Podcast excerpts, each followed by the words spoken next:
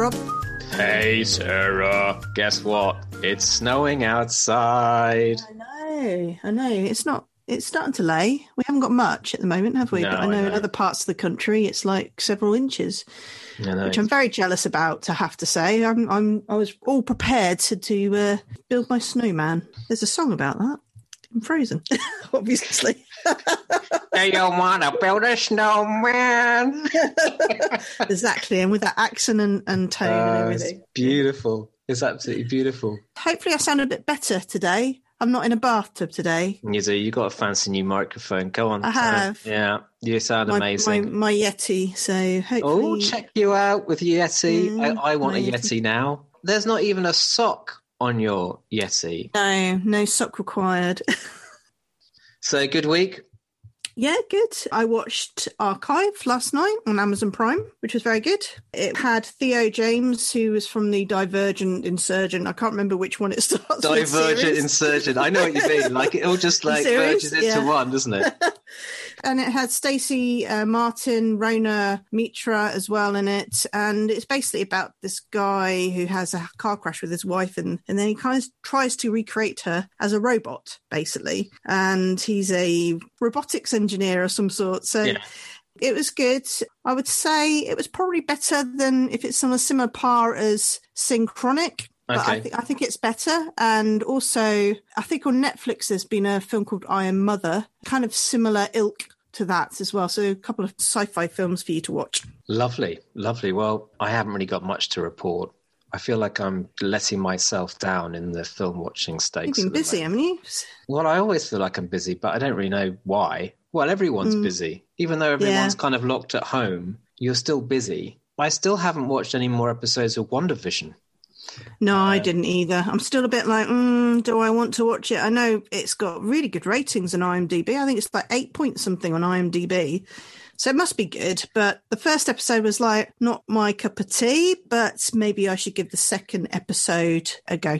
Everyone says you've got to get past episode three because Mm. so many people have a similar view as you. At least stick with it till three or four, and apparently then that's when it goes up a gear and that's when it starts to all make sense and all that kind of stuff. So got to stick with it. It's got a very much I Love Lucy feel to it right now, and I don't know whether that changes going forward. I hope it does change. It does. The first the first two episodes are homages to two very specific. right. Yeah, it's the same with episode two, but it's a it's a homage to a different TV Mm. Okay. series. Um, Maybe I'll give it a go at the weekend. but it is then. so unique for that. That's why I'm a little bit Mm. intrigued. So I'm all Yeah. for like Marvel trying to do new stuff with what we're used to seeing with the films that we've been bombarded with over the last decade or so. Yeah. So get ready to flex your brain cells. I was um, a bit rubbish last week and I didn't have any questions prepared and I made them up on the hop. These are kind of similar actually, but uh, at least I've prepared them this time. I hope Uh, are you, hope, are I, you ready, Rob? I hope they're not harder. Are you ready, week. Rob? I know I'm not, but I got I did get three out of three last week, but I was a bit conscious that they were quite easy. So I know you're going to throw some hard stuff at me now. Mm, not necessarily. Not Go on then, come on then. Let's just get this over and done with. So, first question. Are you ready? Yes. See, I can do this noise now better than my Oh, last I one. got drum roll. Name me three films with numbers in the title. Seven. Yep. Uh, uh, Thirteen days later. Oh, and uh oh something days in the valley oh um okay eight mile. Eight Mile, brilliant. Good. Is that right? Three I probably would have given you 007 James Bond as well. oh Um, that's contentious though One flew over the cuckoo's nest. lots with one in i suppose Yeah, Lock, Stock, and Two Smoking Barrels. Three Kings, and we can go on. It's probably four Kings as well. three men and a like that. baby right Yes, exactly. Yeah. Next question. Right, Which then leads us nicely to our first film review. Put these films in order of release. okay okay They're all Steven Spielberg films. okay So we've got E.T., yep Jaws, oh my god yeah Jurassic Park, yeah Close Encounters of Oh Third Kind. God, that, is that it is, that, is it those four Those four. Can you remember them? so jaws et jurassic park and close encounters Yeah, That's right. oh, Which came first? i'm pretty sure that jaws came first You are correct. 1975. So it's either Close Encounters or ET next. I'm going to go for ET. Uh-uh. Oh, it was Close Encounters. It was. And then you 19 see, and then 90 Jurassic yeah. Park. Ah! 1977 Close Encounters, E.T. 1982. Oh, Actually, wow. Probably, probably one of my first films. I was, I was pretty much a year younger than Drew Barrymore in this film, and I went to the cinema to watch it as well. I was, years Um, there. I was years yeah.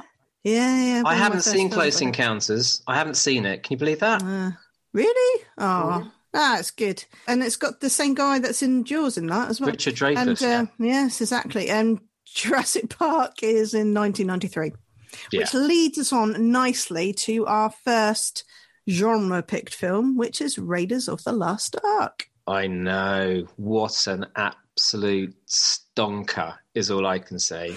So I remember I got a message from you when I said I'm about to Mhm. watch Raise the Lost Ark, and I think you said there's No. lots that you forgot. Exactly the same with me. There was big chunks of this, especially especially the opening, bizarrely. Anyway, okay. so- I can't even remember when I watched it, to be honest. No, nor can I. It it wasn't at the cinema, I don't think. I think it was on TV, but it was a long time ago. But it's one of those films that I think crops up every now and again on TV, and you just you know it's just on, so you watch Mm. You watch bits of it, and you remember the. I think you remember like the big set pieces, but you don't Yeah. remember the whole, you know, the whole story. So, Razor Lost Ark. This was released in 1981, um, directed by Steven Spielberg. The screenplay is by Lawrence Kasdan, story by George Lucas, and also credited to um, Philip Kaufman as well. So this stars Harrison Ford, Karen Allen, Paul Freeman, Ronald Lacey, John Rhys Davies, and Denholm Elliott.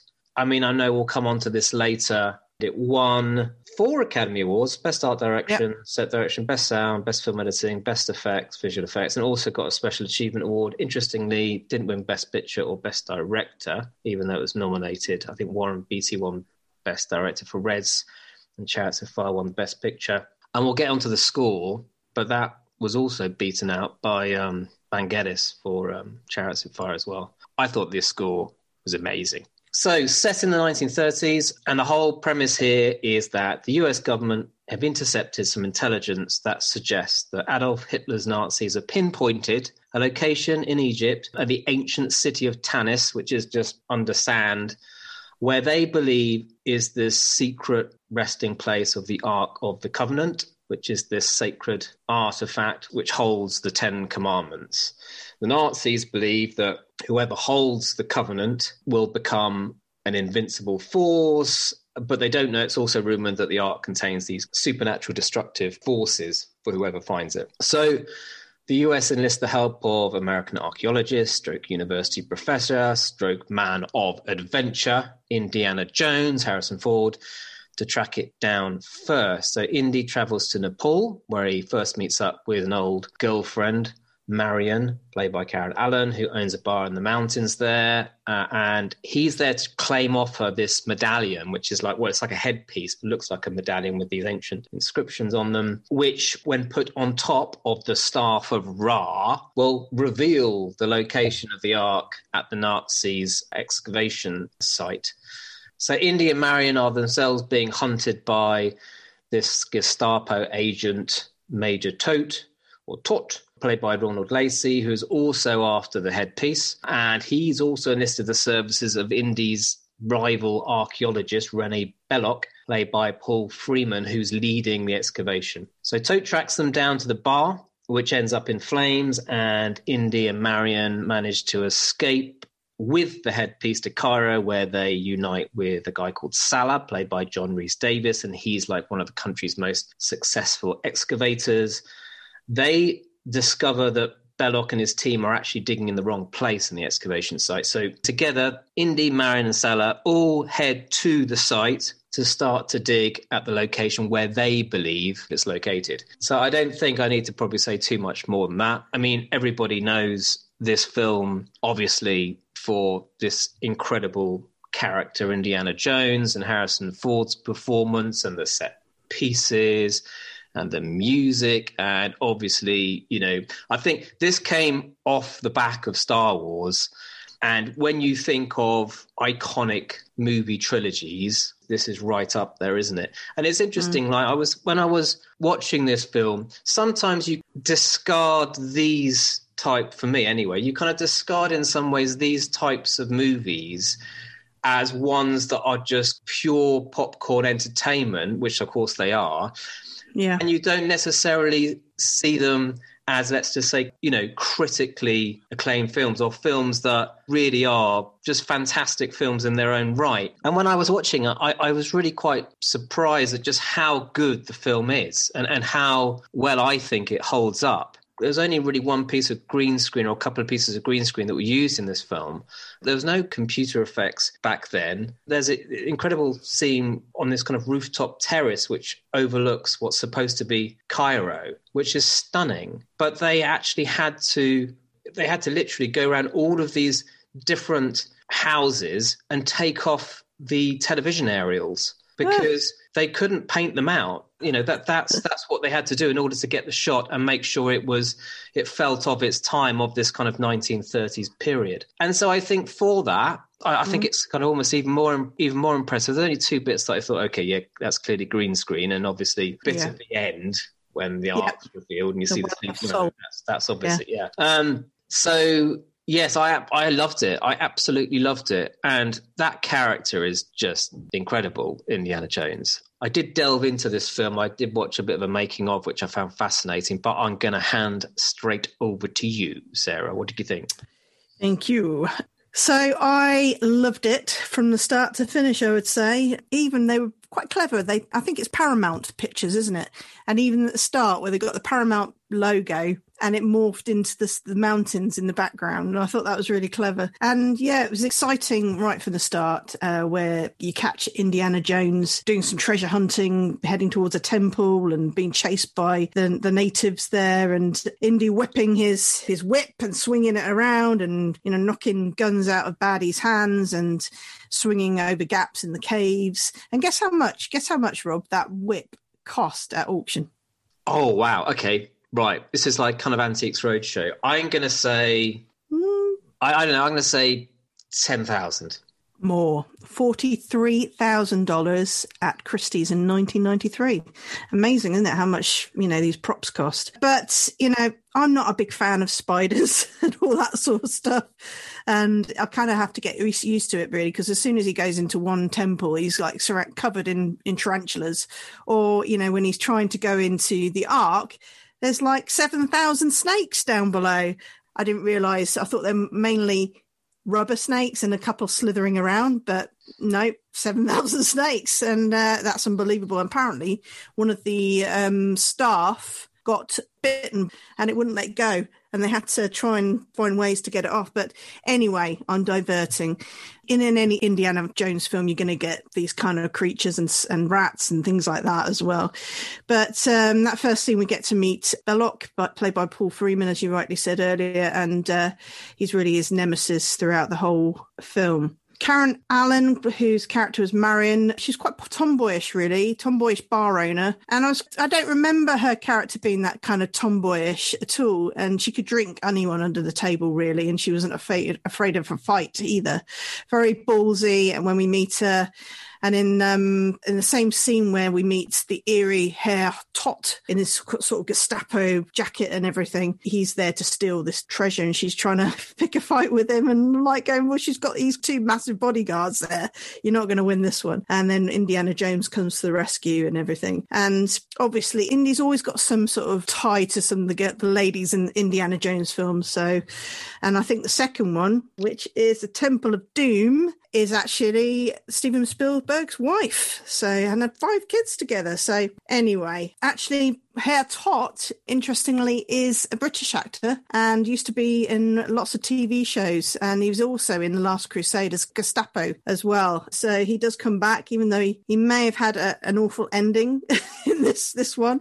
And some of the other characters come back as well. I think Marion comes back in a latter Indiana Jones film as well. I felt a bit sorry for her though because they kept putting her in these strange dresses in awkward situations, like she's about to be lowered into where there's a snake pit, and uh, she's wearing a wedding style dress, which Indy then rips it half of it off in a very manly way, and then uh, she walks also through a desert in her negligee. She just keeps getting captured when whenever she's wearing these dresses or outfits that probably she shouldn't be captured in. So I felt quite sorry for her. It must have been a bit demoralizing for her, really, as a as a female being surrounded by all these men and pretty much the only female on set, and she was wearing all these slinky outfits. So I, I didn't think that was quite right. It shouldn't have been done in that way. Uh, did you recognise the actor who plays Sallah, Rob? Yes, I did. He was um Gimli. He was Doctor Otto. Who's ah. Sallah? Ah, sorry, no, I'm getting confused. I'm talking ah. because also there was Alfred Molina who who was in this, a young Alfred Molina who played uh, Doctor Otto Octavius in Spider-Man Two, which who yes. I also recognise. Yes. But no, I didn't recognise. Uh, no, I didn't recognize Sallah. Yeah, he, he, played Gimli in um, uh, Lord of the Rings series, King of the Dwarfs. We're seeing a, a, much younger version of him, and he's very tall, obviously. in this one in comparison to Lord of the Rings. I love Denholm Elliott. He's such a charming man. He plays Dr. Marcus Brody, archaeologist historian and lecturer. I love his character when I watched him in uh, as Coleman in Trading Places in 1983, and he's he's played in three of the Indiana Jones films, Temple of Doom, Last Crusade, and, and passed away unfortunately uh, the year after Toy Soldiers in 1992, I believe it was. Uh, but uh, every single film he's in, he's he's a charmer, and he was in uh, Room with a View, I believe, as well. So good to see him in the, in this film. Harrison Ford, I believe, was about 40, 41, and I thought that's quite a late starter to be starting the series of of all the Indiana Jones films. To be honest, I know that he was in Star Wars in his thirties, but I thought he's actually quite a young man at heart, really, because I know 41's not a write off or he's, he's, you know, he's still a young man, but he goes on to do these other films like much later and he's still bombing around and everything. So he must be in his 70s now. And yeah, I was quite impressed by that. And I'm surprised also with the Oscars. So Spielberg, he got nominated for an Oscars. And I know you mentioned this earlier, but he's only had two for Saving Private Ryan and Schindler's List. And Harrison Ford has never won an Oscar. He's only been nominated for an Oscar for the, his role in Witness, and he lost out to William Hurt in The Kiss of a Spider Woman, which I've not seen before. So I'm shocked that these such famous directors and actors have not won anything before. Scorsese only. He's, oh, uh, yes, he, he's only, he, won, he one, won one recently, and same with yeah, same with DiCaprio. Had to wait a while. I think it's the same yeah. with a lot of these actors. I'm not sure whether Ford will ever win one though, unless he gets a really good part as you know as a kind of more aging actor. Mm. Because I think one of the reasons he's not really won an Oscar is because he's always typically played the the action hero. That that's what he's mm. best known for, and, and, they don't tend to give awards for the you know the acting in those types of films. Mm. So I feel like you know whenever he's tried to take on a far more meaty, serious role, in all honesty, I don't think it's fared particularly well. So mm. I wonder whether that's almost his success in some ways is his downfall when it comes to the Oscars. But yeah. I hope he gets one. It's like he sh- yeah, I do. It's like you feel he deserves one for what he's given mm. Hollywood. Yeah, he bound to get a, if he hasn't already had a Lifetime Achievement Award, I would have thought as well. Actually, the first film that I saw that was sort of action adventure was Heath Ledger. That's the first one I know in Oscar terms who won Best Actor, didn't he? It's the Joker. And that's we probably haven't seen any other action heroes or baddies like that in those sort of films win anything before. So I'd say that's probably the first one. Anyway, uh, John Williams, his music is fantastic. And I've had his music in my head ever since I've watched the film. I'd be surprised if someone doesn't know John Williams tune, to be honest. He's done the score for Star Wars, Indiana Jones, all of them, Harry Potter, most Spielberg films, including Jurassic Park as well. He's even done Superman as well and War of the Worlds, and he's fantastic. I think he won about four or five Oscars himself as well. You were going to comment on on the music side, weren't you? Oh, well, I just thought it was superb. It's easy to take it for granted, and John Williams does have a kind of classic style. There were times when I could almost hear echoes of some of the Star Wars score. Yeah, it, it just screams John Williams, but I just thought it was brilliant the score mm. and how yeah. you know not just in the big action sequences, even in the quieter mm. moments it was just so epic. It just fitted the film so perfectly. And I remember we spoke when we watched Empire of the Sun. There were some elements of Indiana Jones music in, in within that, even um, in a much more sort of serious drama. So yeah, no, he, he is fantastic. So this whole film is adventurous. It's it's a PG on Sky. However, there is kind of a brutal ending at the end, and they did try to soften that piece because they didn't want it. They wanted it to be really for all, but it, there is that brutal ending. So be careful if you if you are watching with kids. There is is that ending. It has aged a little tiny bit, I would say, on the special effects. I know there was very minimal special effects, but we're talking about a forty, nearly forty year old film here, and there were a couple of continuity issues as well. So the Well of the Soul sequence um, was filmed actually on the set previously used as the Overlook Hotel. We, we, may remember when we recorded the review for The Shining in that was released in 1980. So they used exactly the same sequence for that for the ghostly kind of characters uh, on this film as well. But that's the bit that looked dated a little bit to what you would get as special effects as of today. 18 million to make. However, this was actually would have been a lot more if it wasn't for George Lucas offering to have a cut and 40% of the takings. Good man. He's done well, I think. And especially as at the time it made 389 million dollars worldwide gross but this film gets replayed over and over again on all the tv channels these days as well so you must be raking it in on just this one so i've waffled I would say. So, Rob, have you got any further thoughts before I give my rating? I was just really fascinated to learn about the origins of the film because hmm. when George Lucas was conceiving Star Wars, he had he had two stories in mind. One was this swashbuckling space adventure, and the other one was Indiana Jones. To the point they even had the character, the artwork, and costume, everything of Indiana Jones on paper. And it was almost like, which one am I going to do? And he decided to do Star Wars. And so, effectively, even before Star Wars, Indiana Jones had already been kind of imagined, and so he basically just put it on the shelf. And then once he'd done Star Wars, and he was of, he was good friends with Spielberg, and apparently they used to hang out together quite a lot. And they, in in conversation one time, Spielberg said he wanted to do like a James Bond style picture, and Lucas said, "Well, I've got the perfect thing for you. It's better than James Bond." And, and he basically showed him the Indiana Jones, by which point it was pretty well fleshed out character wise. And that's how it all came about. And it was always supposed to be this kind of homage to 1930s matinee movies. And it was supposed to almost have this kind of almost comic book kind of feel to it. And Spielberg was really interested in doing it because Lucas managed to get Paramount on board on the basis that it wasn't going to cost a lot of money.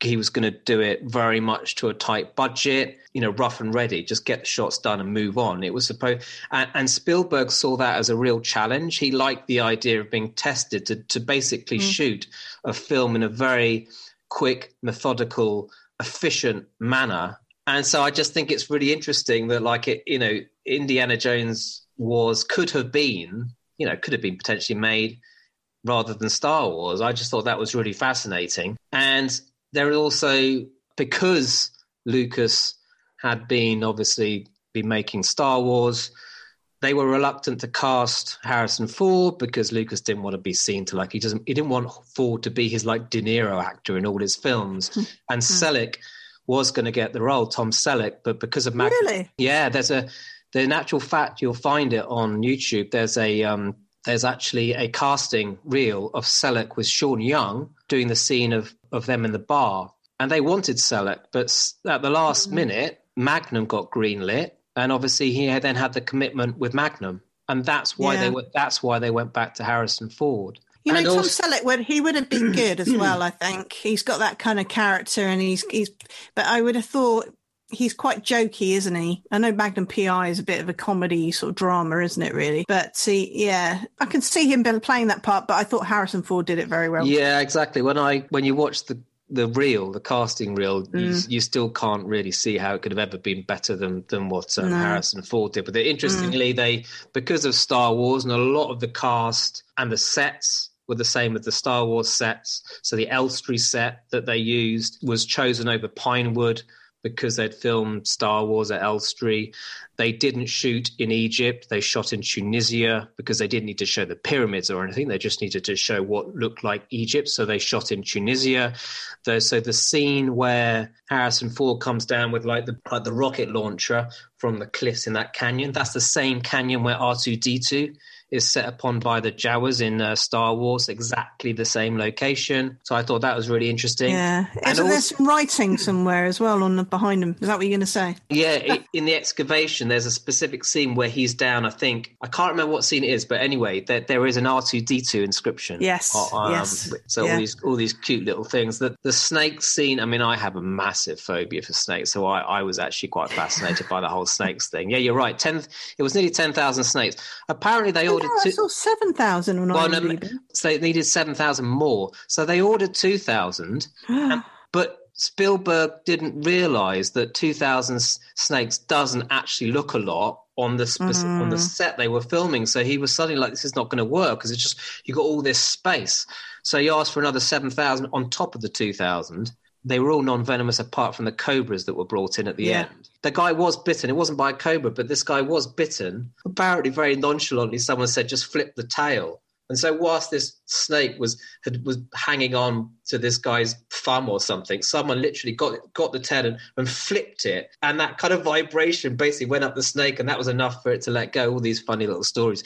And if you look at the scene where Indiana Jones falls down, and you've got the cobra, the hooded cobra you can see a very, very slight reflection because obviously there was a glass screen in between him and the cobra. Oh, was there? I was because, wondering how they did that. Yeah, yeah, because they were obviously proper cobras. And it's interesting. I thought, I thought, it, I thought it was perspective. Actually, I thought maybe the cobra was nearer us, and it was just a perspective kind of shot.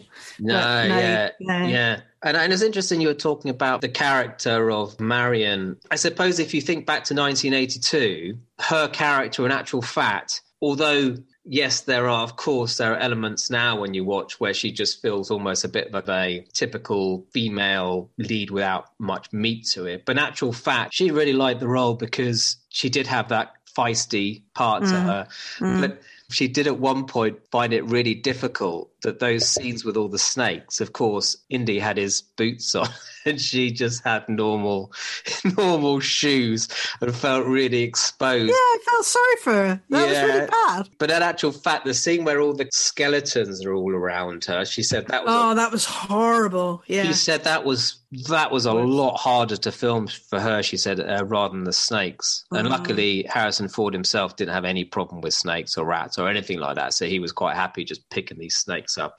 Horrible. But, um, no, I, I just, a bit like you, it was just, in terms of like a lesson in filmmaking, I just thought it was incredible. Absolutely incredible. It's like a blend of, it's got a bit of everything. The kind of globe trotting scenery you get. It's got a bit of James Bond in there, more of a kind of old fashioned quality with this kind of archaeologist. And I forgot just how good Harrison Ford is in it. And I love the opening, as you say, that you don't see his face, do you? You only see the back of Indiana Jones as he's on this original expedition where yeah. you see that mountain. And on, on, on that point of the mountain being the same as in the Paramount logo, that was Spielberg's idea. I think they were filming in Hawaii on one of the Hawaiian islands, and he basically just mm. decided that he wanted that. Called up one of the producers and said, Look, find me a mountain in the same shape. And apparently, the producers were having to drive around this island trying to find a oh, specific goodness. view that was going to work. So a lot of these ideas were just off the top of his head and they just all kind of worked. But George Lucas and Spielberg still cite this as a film where kind of just everything went to plan. You know what I mean? Everything that they envisaged turned out better. And apparently, Spielberg can hardly watch any of his films, which I suppose is not surprising of any director, but he can hardly watch any of his films objectively, you know, without punching holes in it, as you probably would with your own creative work. But he said this is the only film or one of the only films he can kind of watch objectively. Mm because mm. It all worked out as he wanted it to work out. Whereas if you contrast that to what went on with Jaws, for example, it can, you know, so on the other end of the spectrum. Yeah, I absolutely loved it. I loved it way more than I thought I would. And yeah. I could say, we could chat so much more about it, but um, and you know, and what I find really interesting is that George Lucas has pretty much devoted his whole life to Star Wars and Indiana Jones. He's done short movies, he's done even Lego TV episodes or been involved with those as well. So anything around those characters, he's always been involved. He's like the brand manager, I would say, for Indiana Jones and, you know, Han Solo and, and Luke. Yeah, and yeah. and you, you think of him and Lucasfilm. Obviously, you think of Lucasfilm mm-hmm. and Star Wars and, and, at the beginning of this film, you have Lucasfilm comes up. It's like, oh my god, you know, it's just like this is, mm. this is mm. right off the back of Star mm. Wars. It's crazy yeah. how you got this massive thing of Star Wars going on, and he's just it's like he just gets together with a mate of his Spielberg and says, "Do you want to do this Indiana Jones thing? I think it could be quite good." it's just like wow, talk about two movie franchises that I mean, there's an Indiana Jones slated for 2022 with Harrison Ford in it. I mean, I, mm. I mean, I think we all know that after the Last Crusade with Sean Connery, there what was it? There was another one, with the Chris. There was another one, oh, the I can't. Shia LaBeouf it's like all these things you kind of feel like they're flogging a dead horse once they got past the fourth one. So uh, you kind of I, I, prefer if they just just called it a day really but it's impossible when you get these successful franchises. Anyway should we give some ratings I'm going to give it a nine and a half, which is like really being very, very stingy. I don't think it's. No, I don't think that's stingy at all. Nine, nine and a half, simply because I don't think it's deserved of a ten because there were some continuity issues and there were also there's a little bit of dated scenes as well. But generally, a really good watch. Yeah, I thoroughly enjoyed it. Yeah, I'm going to give it nine and a half as well, and for exactly the yeah, same reason. I thought you were going to give it ten. No, there were a couple of scenes that I thought looked like they didn't quite date as well mm. as the rest mm. of it. There was a scene when Indy and Marion stood together and you've got this nighttime scene behind them, like the stars that stood out a little bit. And then, of course, yeah, the whole supernatural thing, all the ghosts coming out of the Covenant. But like you say, crikey, it's 1982. But but still, if you watch a film, I suppose if you take something like The Shining, you'd watch that now. There's no effects that jump out of you. No. You think, oh, that's not very, that's not very good today. But because there was just a couple of scenes, that's the only reason that it's not going to get a 10. But crikey, nine mm. and a mm. half. I never thought I'd give it nine and a half when we picked this film. Brilliant scores. Next film is White Tiger. You can watch it today on Netflix. It's our new film of the week. Directed by Ramin Bahrani, and he has also written and directed Treadstone and Fahrenheit 451. It's also written by the director and it's based on the book by Aravind Adiga. Uh, the main stars are Ardish Gourav, uh, who plays Balram. We've got Rajkummar Rao, who is Ashok, and Priyanka Chopra, who plays Pinky. And they're the main characters, really, in this film. I mean, Balram narrates throughout the whole thing, and it reminded me of The Life of Pi, actually, the narrator in that. And it's based on classism in India. The film starts with Balram as a poor villager living with his family, earning money by breaking rocks. Reminds me of the kid in the line. And eventually his um, brother and him run a small cafe in, in the next village. One day Ashok visits his family as poor villagers as well. However, he is now living in the US with his wife Pinky, and they are pretty rich, really. And they're visiting just for a few months, and they're not they're not staying really. Um, they're just popping by to meet with their family. Balram sees Ashok and then hears that they're looking for a driver for him. And during a stay, and they were using his father's family driver on, on that particular day. So Balram manages to convince his grandmother, who is the leader of the family, she's like the mafia lord in this poor village, and she's kind of become that because of Balram's father's death, really. He needs to have driving lessons, um, so he goes off and does that, and she pays for it, but in return, she wants him to give her his earnings from any work that he picks up. So he goes to Delhi and does all that. And uh, with his charm, he earns himself the job to work for Ashok. And Ashok and Pinky are become friends with him eventually. I, they kind of feel a bit sorry for him, really. Ashok's father Mongoose, who's Ashok's brother, are absolutely horrible and treat him really badly, pushing him around, etc. They even have a situation where Balram takes the fall for a hit and run incident. There's also another side. There's the president of India comes to visit Ashok's um, family's house. And really, what they're doing is actually avoiding taxes and they're paying this woman and her constituency money so that they can do more marketing and all sorts with the money that they're providing. She comes from a poor background and sees how they're treating Balram, and then they seem to fall out or there and then. And in order to avoid repaying their taxes, the family then start paying the, the lady's opposition in hope that there'll be a new minister that they can control instead going forward. Balram is very aware of the money being taken to the opposition and wants to steal it. And he's you can see him one minute saying, in his mind, I want to beat this person up and steal his money and stuff like that. And when actually he's not saying that at all. And we later really find out how he gets his comeuppance on the family and potentially detrimental to his own. I'm going to leave it there. Rob, what do you think? I thought it was really impressive. Um, I thought it looked really stylish you know, and a really kind of handsome film. I think it had a real energy about it. And I think the most interesting part was seeing, I suppose, what was this almost dark satire on the whole culture of servitude and class in India. You know, you got Balram from effectively, you know, low class, and yeah. he's desperate to make it out of there and be this entrepreneur, yeah. and he sees this opportunity as a driver for the high class as a way to to do that, but his loyalty or his blinkered view that he must make his master happy at all costs, as it were, eventually mm. causes this trigger in his head to effectively take on this role of the white tiger. The white tiger's this incredibly rare animal that is born once every, every you know, and he's representative of that himself. And I think it's interesting that he's caught between these two worlds in so much as you've got his family and his mother who's only really interested in the money that he's sends her, and that's her motivation for paying for the driving lessons and helping to get the job he got.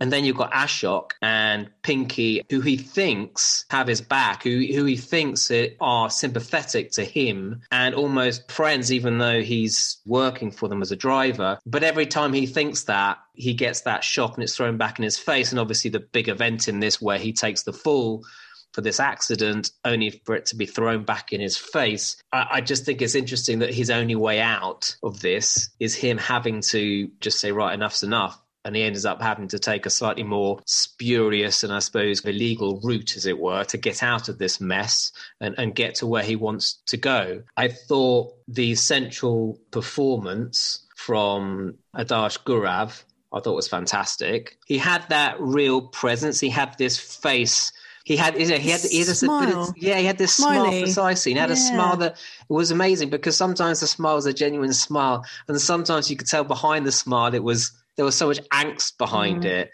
I thought mm. it was real, quite a nuanced performance, and and the narration for what I think, as I said before, feels this almost like this epic biopic. I think the narrative really helped that you had this narration and you were always in mm. his head. And yeah. yeah, I just thought it was. I thought it was a really good film. I mean, following up from Synchronic that we watched last week, when you go into these films with, I suppose, not huge expectations, because it's not a world now when we're going to the cinema. For me, it was obviously a league above that, wasn't it? I really, really liked it. And again, it's just interesting to watch a film that is of the mainstream, but it is a film, obviously, which is very much, you know, with its roots mm. in India and the cast, and, you know, and, and it gives you a little window into that world. So yeah, I, I I thought it was great. I'd really recommend it. Yeah, I, I, didn't describe earlier why the film is called White Tiger as well.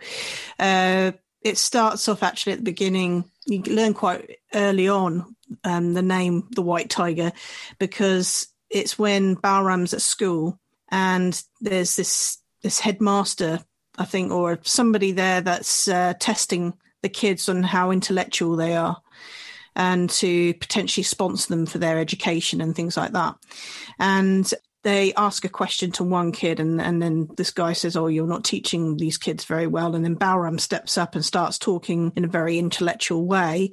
And he then gets called the white tiger by this gentleman. But unfortunately, he was not going to pay for his improved education or uh, college years or anything like that. So that was a disappointment to Balram, but he was came across all the time as very intellectual.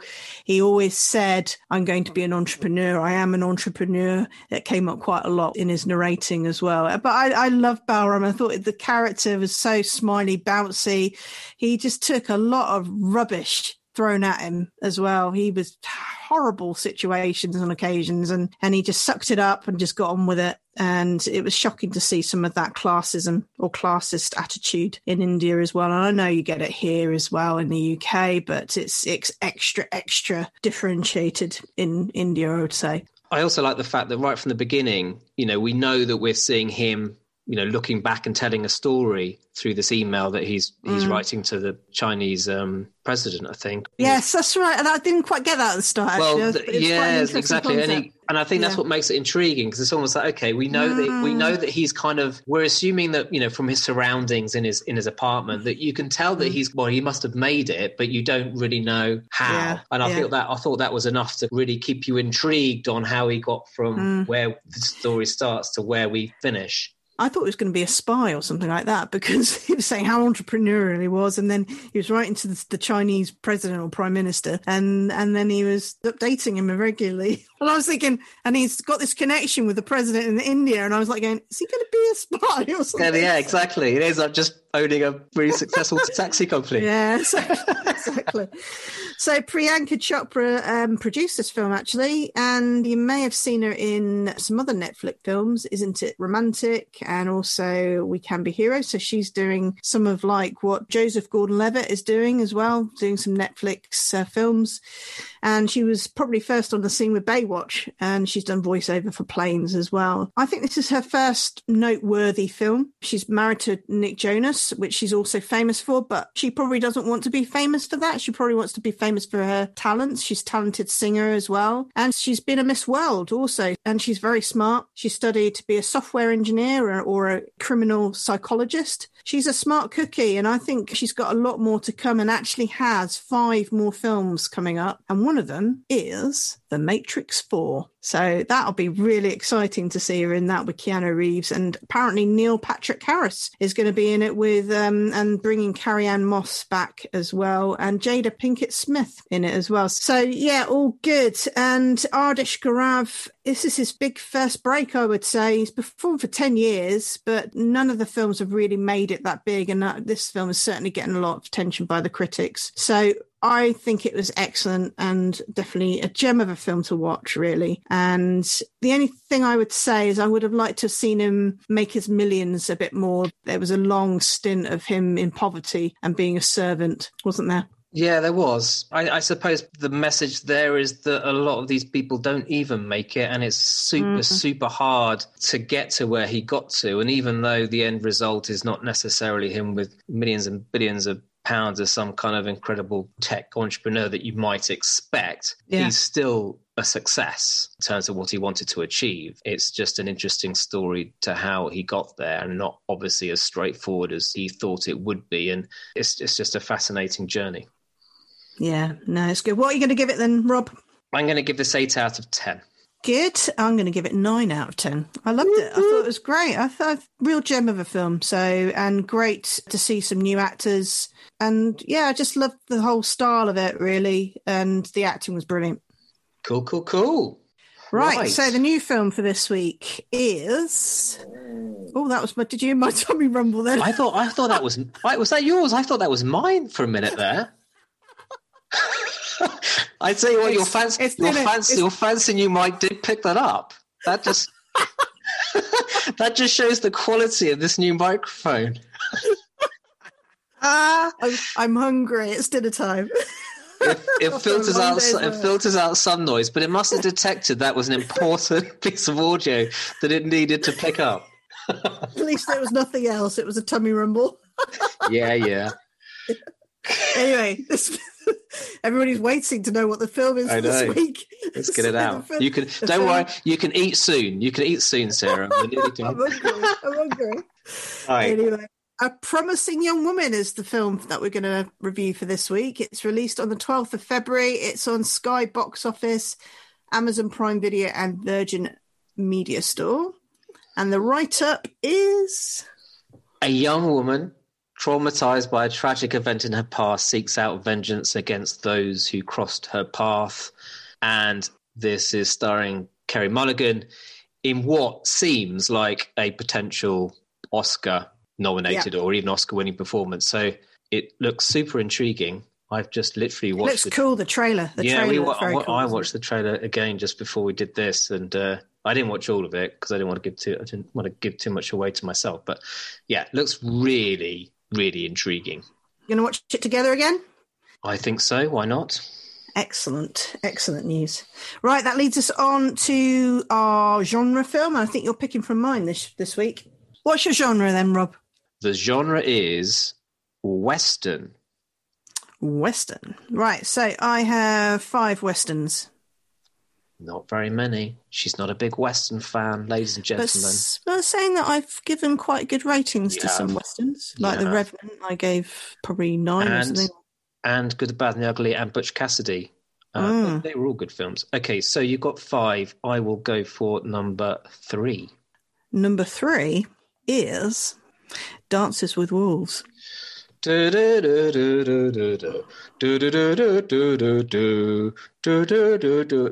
Oh well, I, I, I can't remember the music at all. I'm sorry. I, uh, this is a hu- this is a huge favourite of mine. Of course, we only had JFK a few weeks ago. I mean, this was it's, it's the Kev again, isn't it? It's the Kev. It's the Kev Costner, and I mean, it is a bit of a long film. It's an but it- epic. It is quite literally an epic. It's three hours. But yeah, swept the board at the Oscars. This is amazeballs. So, Lieutenant John Dunbar, assigned to a remote Western Civil War outpost, befriends wolves and Indians, making him an intolerable aberration in the military. And where can we watch this one, Sarah? You can watch it on Amazon Prime. Yeah, it's streaming at the moment, and actually, it's a rare occurrence that it streams on Amazon Prime because we've looked at this a few times and it's not been anywhere. So catch it while you can on Amazon Prime, or if you haven't got Amazon Prime, take a look at Channel Five or on is it on Demand Five or on Five? They're on demand channel for Channel Five anyway Yeah. they will have it potentially as well because it was showing over Christmas.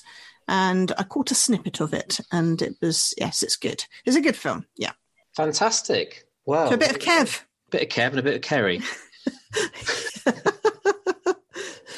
Good. Have a great week, Rob, and thank you very much to our listeners for listening again. And uh, stay tuned on our Facebook site. If you look up Two Small Cokes, you will find us. Alrighty, I will see you next week. Thank you very much. Take care. Bye. Bye.